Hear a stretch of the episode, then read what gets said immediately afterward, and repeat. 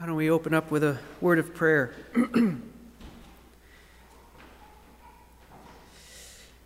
Dear Lord, we just reaffirm to you everything that we just sang about.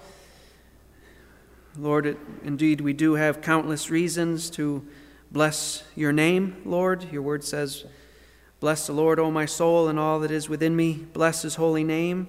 Bless the Lord, O my soul, and forget none of his benefits. Lord, the benefits of knowing you uh, cannot be counted, Lord. We thank you for who you are and what you've done for us through your Son. We thank you for sending your Son to go to the cross where he bore our sins upon himself, suffering your wrath in our place so that we could be forgiven if we would trust in him. And Lord, we do put our trust in him and we make him our only boast. Lord, we know that in light of the cross, we know what we deserve is your wrath, and we know that what Christ deserves is your glory, but we know that he came to make that great exchange, to take the wrath we deserve upon himself, so that we may be made your sons and daughters. Lord, we thank you for what our Lord Jesus has accomplished, and we want to know him more. We want to follow him more closely. Lord, we want to love him more faithfully, and we pray that you would accomplish that today, this morning, as we go to your word, Lord, that by your Spirit you would be at work in our hearts, changing us, transforming us, weakening our grip on the things of this world, and strengthening our hold on the world to come, Lord. Please help us to be those who set our minds on the things above where Christ is and not on the things that are here on earth. And may you accomplish that even this morning through your word. In Jesus' name, amen. We're in Hebrews 11 again.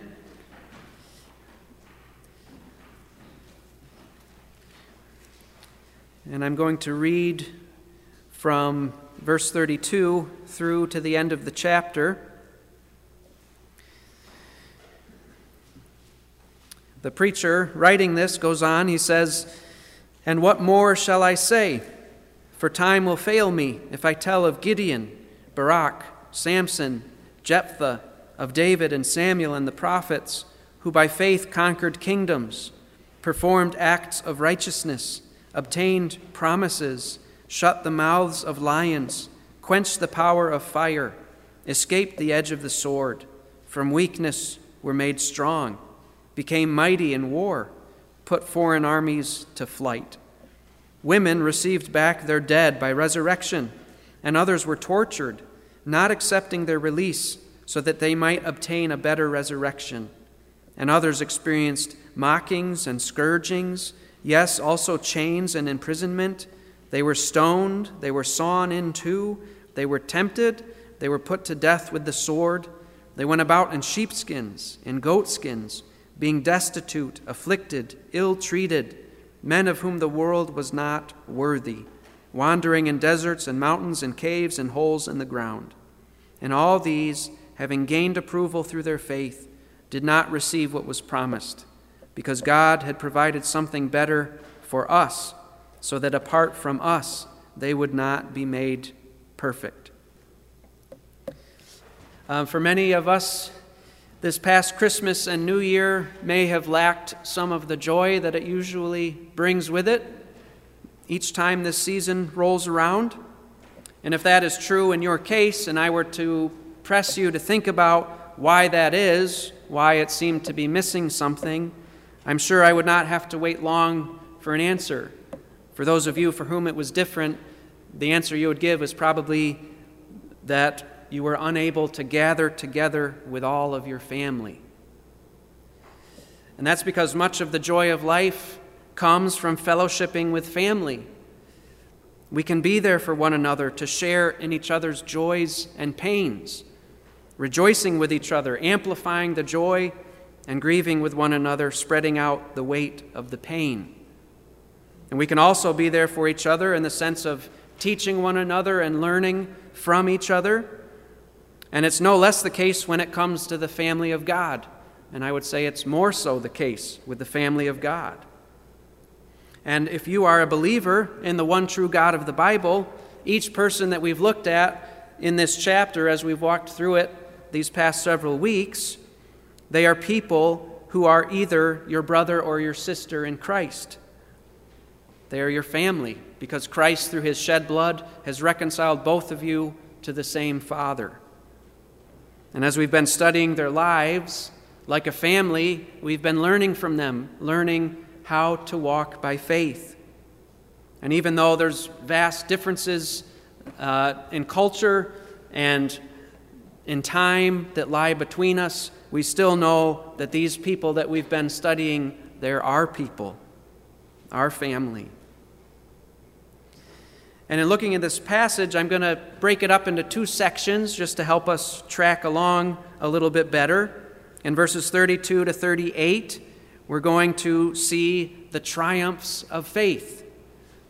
The triumphs of faith. And then in verses 39 through 40, we're going to see the togetherness of faith. So, first, we're going to look at the triumphs of faith. And the preacher, as he works through these several verses, he continues to work his way through the history of the faithful by recalling the times of the judges, of King David, and the prophets. And the preacher realizes that he could write books upon books if he were to go in depth into every single person that the Old Testament holds up to us as an example of what it looks like to walk by faith.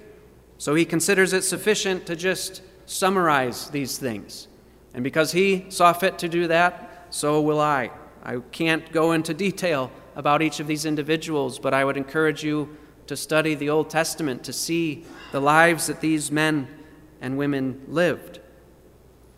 And this section of the triumphs of faith, I'm going to break that down even further. And we're going to start with verse 32, where we see flawed examples of faith. He says in verse 32 And what more shall I say? For time will fail me if I tell of Gideon, Barak, Samson, Jephthah, of David and Samuel and the prophets. So he lists six individuals by name, and these are the last ones that he will mention in regards to this chapter. And five of them are judges or associates of a judge. You have Gideon, you have Barak, who was the associate of the judge Deborah, you have Samson, you have Jephthah, and Samuel. He was the last judge, but he's also a prophet. And then obviously your king, David. We all know King David. And as with the other individuals throughout this chapter, these men were flawed men, men who had their own personal struggles with sin.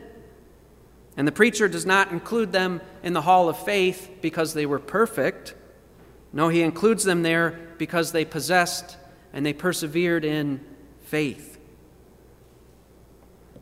These examples help us to see that persevering in faith is not the same thing as being perfect.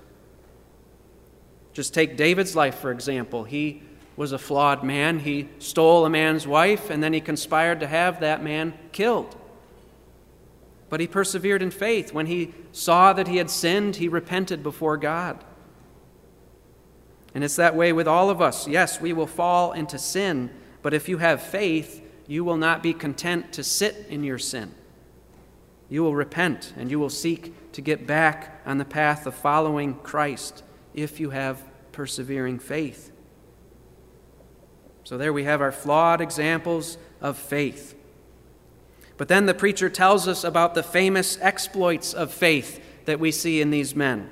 Verses 33 through the beginning of verse 35. He lists these guys, and then verse 33 he says, Who by faith, there's that familiar phrase, by faith conquered kingdoms, performed acts of righteousness, obtained promises, shut the mouths of lions, quench the power of fire, escape the edge of the sword from weakness were made strong, became mighty in war, put foreign armies to flight. Women received back their dead by resurrection. All of these individuals, they had something in common. They faced insurmountable difficulties. If we found ourselves in similar situations, common sense would tell us to give up, to retreat, to not even try. But each of these individuals believed in a God who was bigger than the difficulties they faced. These men, they had a hand in conquering kingdoms, in administering justice, in obtaining promises. That is, when they took God at His word that He was going to deliver a victory into their hands, they stepped out in faith, even knowing that any strategist would say, No, you better run. They were so outnumbered, and yet they would step out in faith and watch God be faithful to His word and deliver victory into their hands. They obtained promises. They shut the mouths of lions. We think of the prophet Daniel thrown into the lion's den, and God prevented the lions from hurting him. It says they quenched the power of fire. Who does that make you think of? Shadrach, Meshach, Abednego, thrown into the fiery furnace by King Nebuchadnezzar, and yet the fire didn't hurt them. They didn't even smell like smoke when they came out. They escaped the edge of the sword, from weakness were made strong, became mighty in war, put foreign armies to flight. Now, if I were to canvass the room and ask if any of you have ever been in situations like these, I probably would not find a single one. We don't usually encounter situations so extreme as these. But it doesn't take much to overwhelm us, does it? An unreasonable boss, or a screaming child, or a rough week on the job or in the home. All of that is enough to bring us to our wits' end about as quick as fire or sword could. That's how weak we are. And there's daily weekly, monthly, yearly reminders of just how weak we really are. But our God is strong, and that's the point of these examples. If these men that he lists found God up to the task to handle those insurmountable difficulties, can we not trust God to handle our lesser emergencies? Do we trust him to do that? Do we trust that he can? Is he the first one we go to when we encounter something that reminds us of our weakness.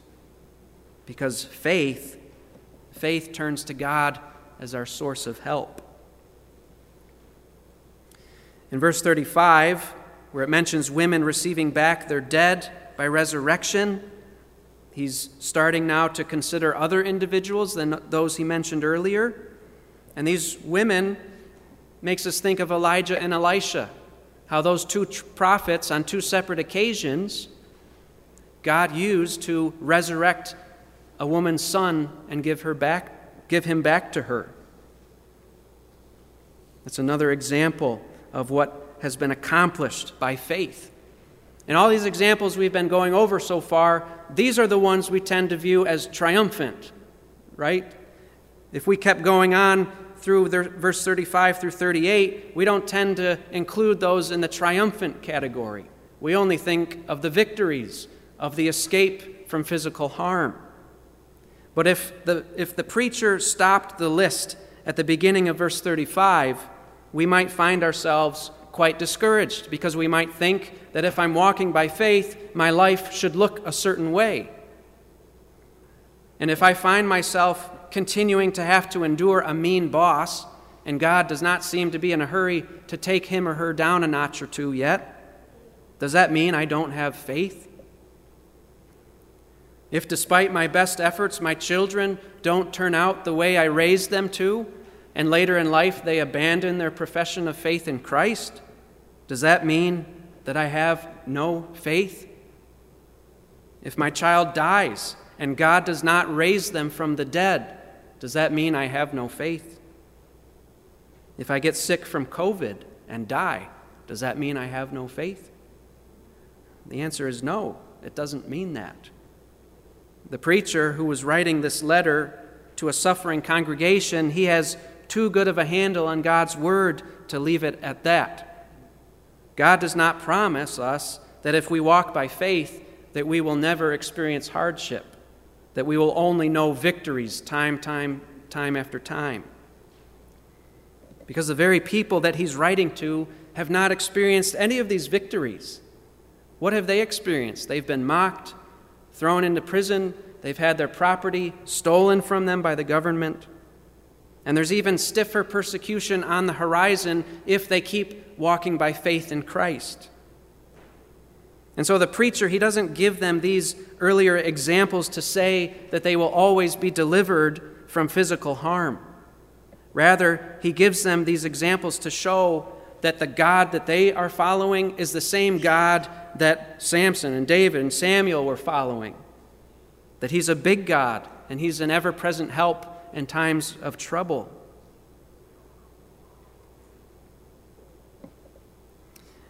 That brings us to this next portion of verses that we tend to not view as triumphant. And these are the fiery experiences of faith.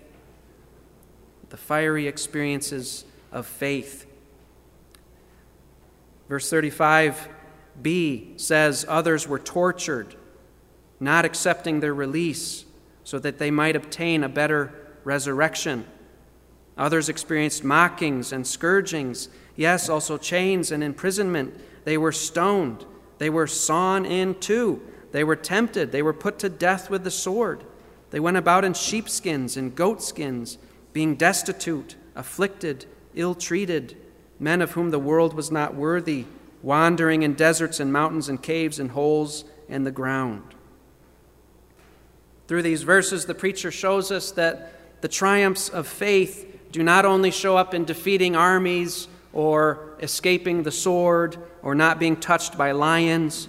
No, to triumph in faith is to persevere in faith to the end, regardless of the outcome, whether you're delivered from the sword or delivered up to the sword. Triumph in faith is continuing in faith no matter what happens. And the preacher, he continues to traverse the history of the Israelite people right up until the time that occurred immediately before Christ. Verse 35 most commentators agree that the preacher here is referring to the martyrs during the time of the Maccabees. The Maccabees, they were a Jewish family who led a revolution against a man named Antiochus Epiphanes during the second century BC. Antiochus, he was a king over the Seleucid Empire, which included Judea. And the prophet Daniel actually prophesied of the reign of Antiochus and of the persecution that he would bring upon the Jews. And Antiochus and Daniel is actually a prefiguring of the coming Antichrist. So Daniel foretold this man. This man was a wicked man. He came and he desecrated the temple. He set up an altar to Zeus, and then he proceeded to sacrifice a pig in the temple. And pigs were an unclean animal under the Mosaic law. He tried to force the Jews to convert to the Greek pagan religion. He wouldn't allow them to circumcise their kids, he wouldn't allow them to observe the Sabbath, and he tried to force them to eat pork. And you can read about these things in the books of 1st and 2nd Maccabees. And these books, they're not scripture, we don't draw any doctrine of faith from them, and yet they are helpful to see what happened during that, those silent years that Scripture doesn't mention. And there's actually a lot of great examples of faith to be found there.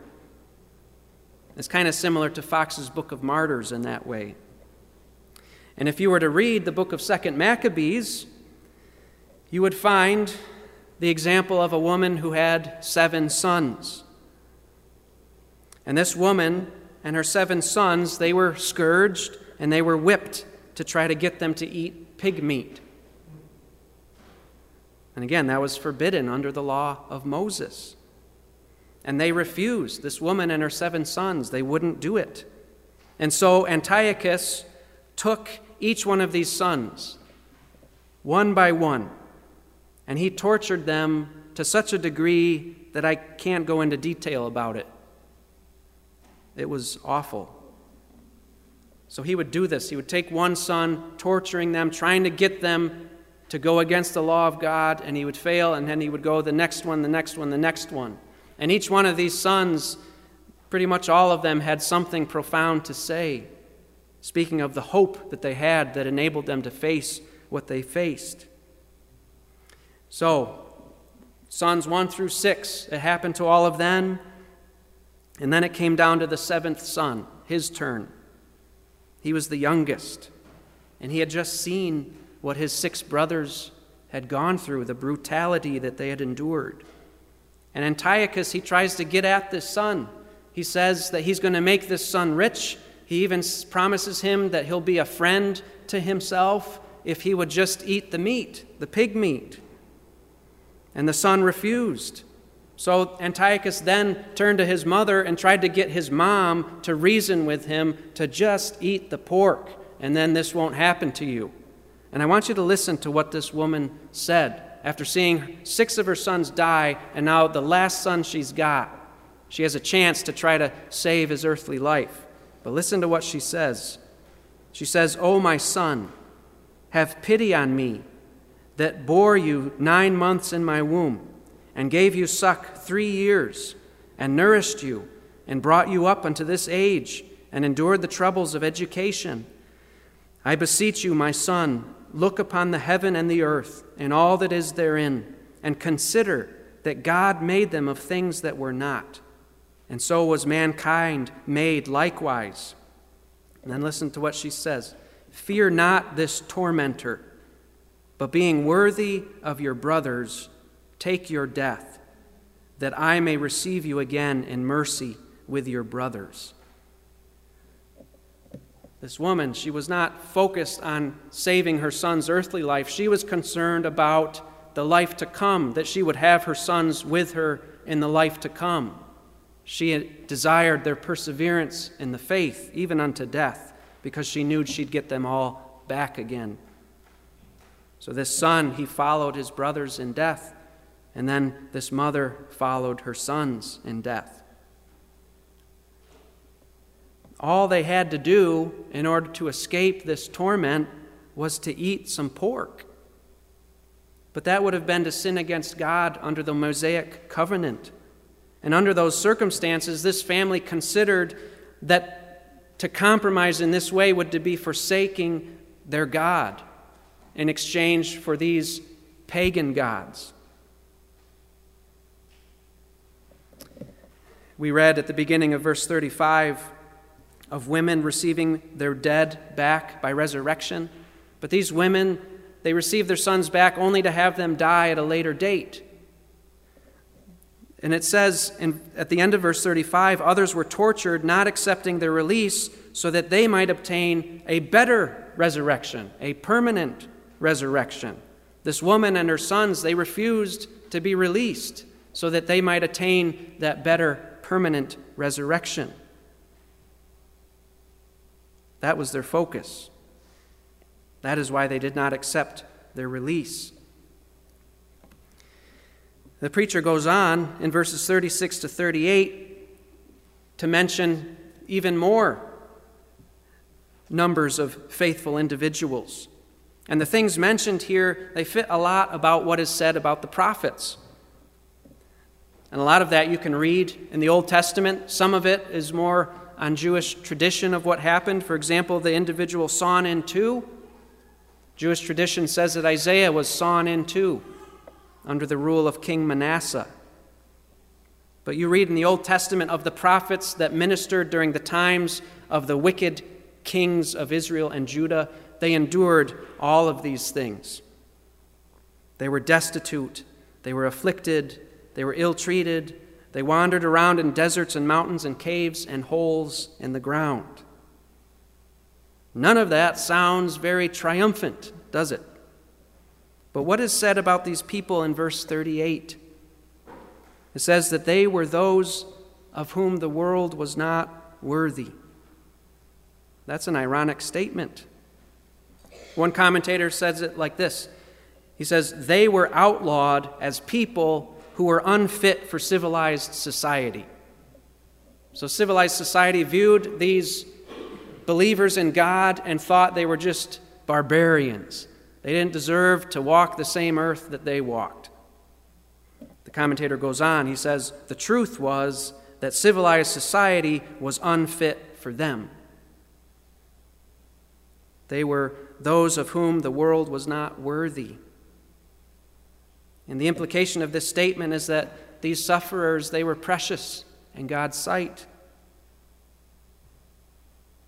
The implication is that he's bringing about a world that will be worthy of his people. And the other implication is that these sufferers were seeking the world to come.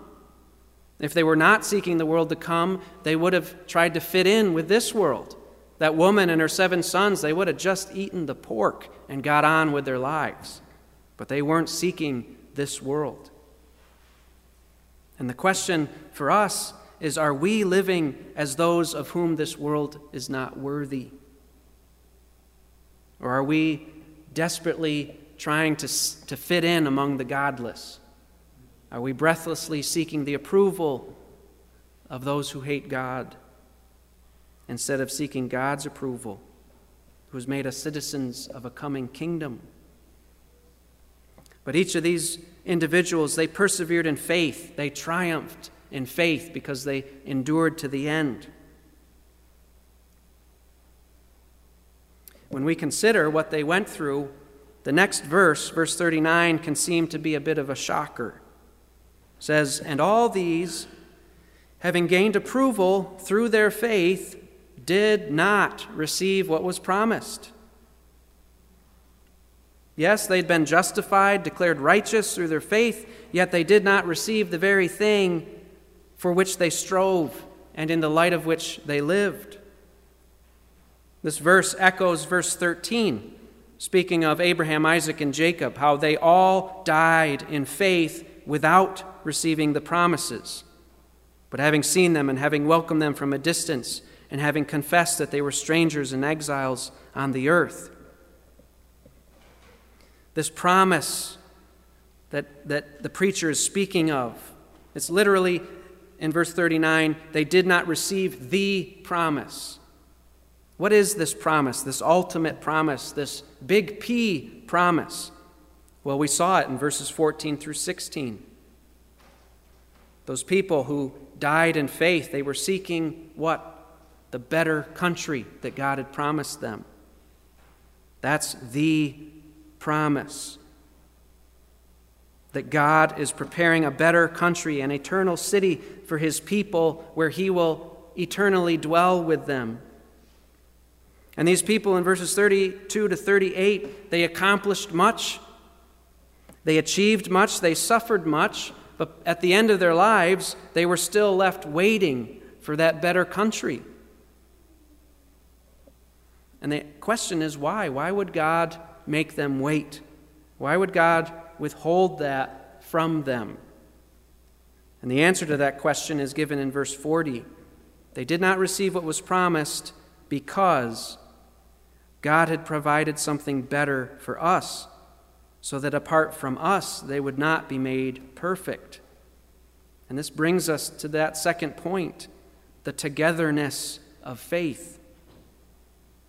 God postponed the kingdom because he had provided something better for us, you and me. You don't have to turn there, but Titus chapter 2 verse 14 says that Jesus gave himself for us to redeem us from every lawless deed and to purify for himself a people zealous for good deeds. Jesus came to redeem a people, not a part of a people, but a whole people. And he is not going to bring in that better country, that better something, until he has gotten all of his people. Verse 40 says God had provided something better. What is that something better? Well, it includes the better country mentioned in verse 16, but there's a lot more to it as well, because what is the preacher's favorite word in this book? It's better. He repeats that word throughout the whole book. He's shown us so far that in Jesus we have someone who's better than the angels, who's brought us a better hope, who's instituted for us a better covenant, which was enacted on better promises. Jesus gave himself to be the better sacrifice for sins. And because he did that, he's purchased for us that better possession, that better country, and that better resurrection. At the cross, Jesus purchased an entire people over whom he will rule in a better country after that better resurrection has taken place. These Hebrew believers that the preacher's writing to, as they faced persecution, they probably found themselves wondering, why has God not brought in the kingdom yet? And we can question likewise when we suffer our trials. We can ask, God, why don't you just bring in the kingdom now so that we can have done with this? But we need to realize God could have brought in the kingdom after David. He could have sent the Messiah then, brought in the kingdom then, but that, where would that leave you and I? We would not be in the kingdom. So, why did God delay it? Why is He holding that door open? It's so that you and I today could enter into that kingdom. And the fact that we are not in the kingdom yet tells us what? That there are still more people to be brought into the kingdom yet. In chapter 12, verse 1, the preacher he speaks of the life of faith as a race to be run. And as we run this race, there's a cloud of witnesses surrounding us those who have run the race before us, those who testify to us or witness to us of what it looks like to run this race. And it is not until the very last one of Christ's people have crossed the finish line of the race of faith that God will then bring about that better country. Only then will we be made perfect, as it says in verse 40, in the fullest sense. He says, so that apart from us, they would not be made perfect. Yes, we've already been made perfect in conscience. We saw that in chapter 9 of Hebrews and in chapter 10, but there seems to be a fuller sense intended here, closer to the sense intended when the preacher speaks about the perfection of Christ. If you go back to chapter 2 and verse 9 of Hebrews, the preacher says, But we do see him who was made for a little while lower than the angels, namely Jesus, because of the suffering of death, crowned with glory and honor, so that by the grace of God he might taste death for everyone. For it was fitting for him, for whom are all things, and through whom are all things, and bringing many sons to glory to perfect the author of their salvation through sufferings. So, when the preacher is speaking of the perfection of Christ, he seems to take into view not only suffering but also exaltation. You see something similar in chapter 5, verse 8, where he says, Although Jesus was a son, he learned obedience from the things which he suffered, and having been made perfect, he became to all those who obey him the source of eternal salvation, being designated by God as a high priest according to the order of Melchizedek.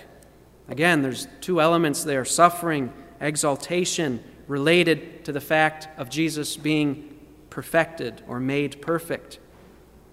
And then when we come back to chapter 12 and verse 2, what do we read?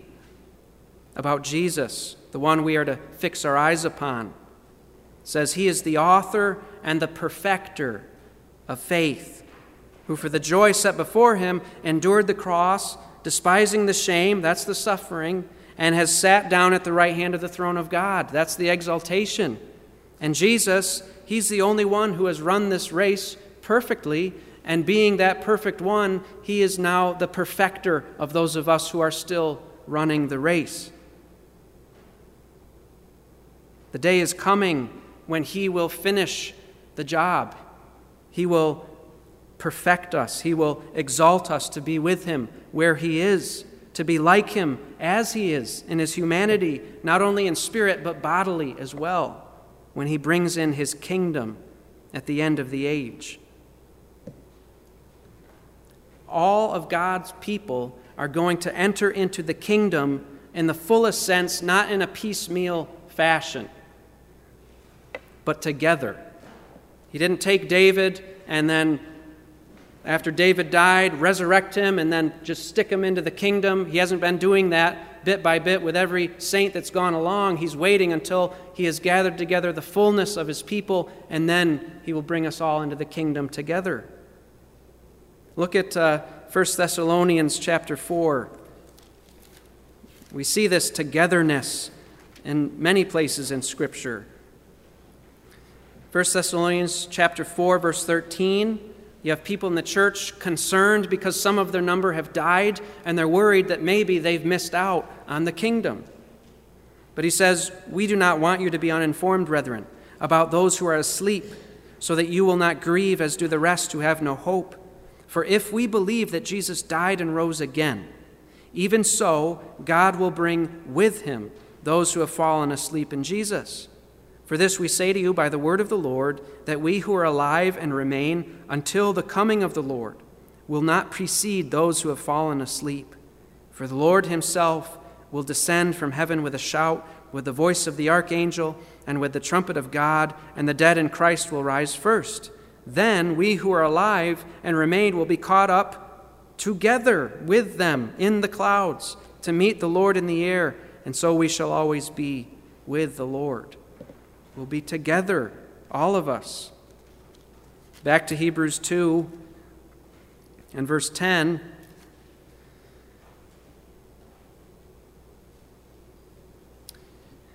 For it was fitting for him, for whom are all things, and through whom are all things, and bringing many sons to glory, to perfect the author of their salvation through sufferings.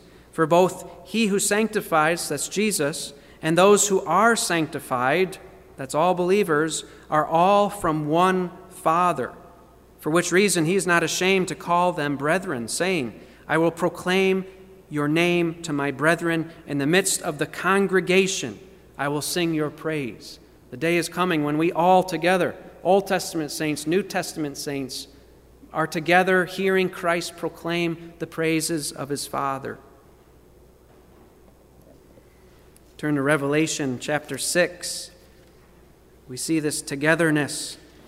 We see this idea of a whole people that God is bringing to the kingdom. Revelation 6, verse 9. The Apostle John, he's given a vision of the martyrs coming out of the tribulation. It says, When the Lamb broke the fifth seal, I saw underneath the altar the souls of those who had been slain because of the word of God and because of the testimony which they had maintained. And they cried out with a loud voice, saying, How long, O Lord? Holy and true, will you refrain from judging and avenging our blood on those who dwell on the earth? They're saying, When, Lord, are you going to wrap this thing up? Verse 11 And there was given to each of them a white robe, and they were told that they should rest for a little while longer until what? Until the number of their fellow servants and their brethren who were to be killed, even as they had been, would be completed also. And then lastly, chapter 20 of Revelation, verse 4. This is the kingdom that Jesus is bringing.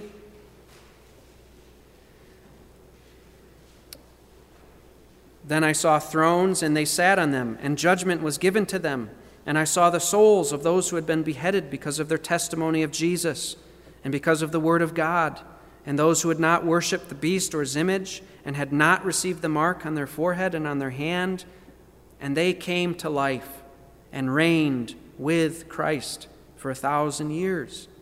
The rest of the dead, that is, unbelievers, did not come to life until the thousand years were completed. This is the first resurrection. Blessed and holy is the one who has a part in the first resurrection. Over these, the second death has no power but they will be priests of God and of Christ and will reign with him for a thousand years. Jesus is raising up all believers so that they can all participate in his kingdom. Even those saints martyred in the tribulation, he will raise them up so that we all together can go into the kingdom. This is the togetherness of faith. Why do you think it is that we love to gather together. It is because we are the one people of God, the family of Christ. There is a special joy in doing things together as the people of God. The better country that we're looking for is one in which we are all, Old Testament and New Testament saints alike, going to enter in together. And this realization, it only adds to the anticipation that is fueling our desire to persevere in faith. We want to be there with everyone, worshiping Christ together. And we want everyone to be there with us. That is why multiple times the preacher exhorts us to look after one another, to encourage one another in the faith, to make sure that we all obtain the better resurrection.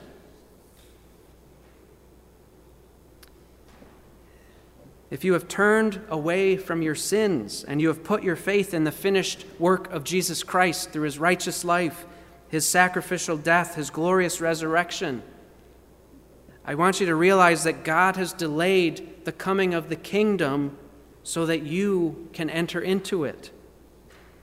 That is the depth of his love for you, Christian. He's holding the door open. 2 Peter 3 9. The Lord is not slow about his promise, as some count slowness, but is patient toward you, not wishing for any to perish, but for all to come to repentance. And again, the fact that we are not in the kingdom now means that there are still more people to come. And so we need to hasten the coming of the kingdom by bringing the gospel to the ones who are still without Christ. And we need to keep encouraging one another to persevere in faith that we all might obtain that better resurrection by the grace of God through faith in Christ. So let's pray. Oh Lord, we thank you for your word this morning that you have provided for us to learn more about what it looks like to persevere in faith. There are many various circumstances that you have brought your people through, Lord. But the, the important thing is that we persevere in faith, that we keep trusting, keep resting in Jesus alone as our Savior, put our hope in Him alone. And if we do that, your word promises us that you are bringing us all together into that better country. And Lord, we thank you for the assurance that we read of in John 6, Lord Jesus, that all the ones that your Father has given to me, all of them you will raise up on the last day and you will lose not one of them. We thank you that you are at work, ensuring that we will all make it, those of us who have hidden ourselves in Jesus Christ. We praise you for that. In his name, amen.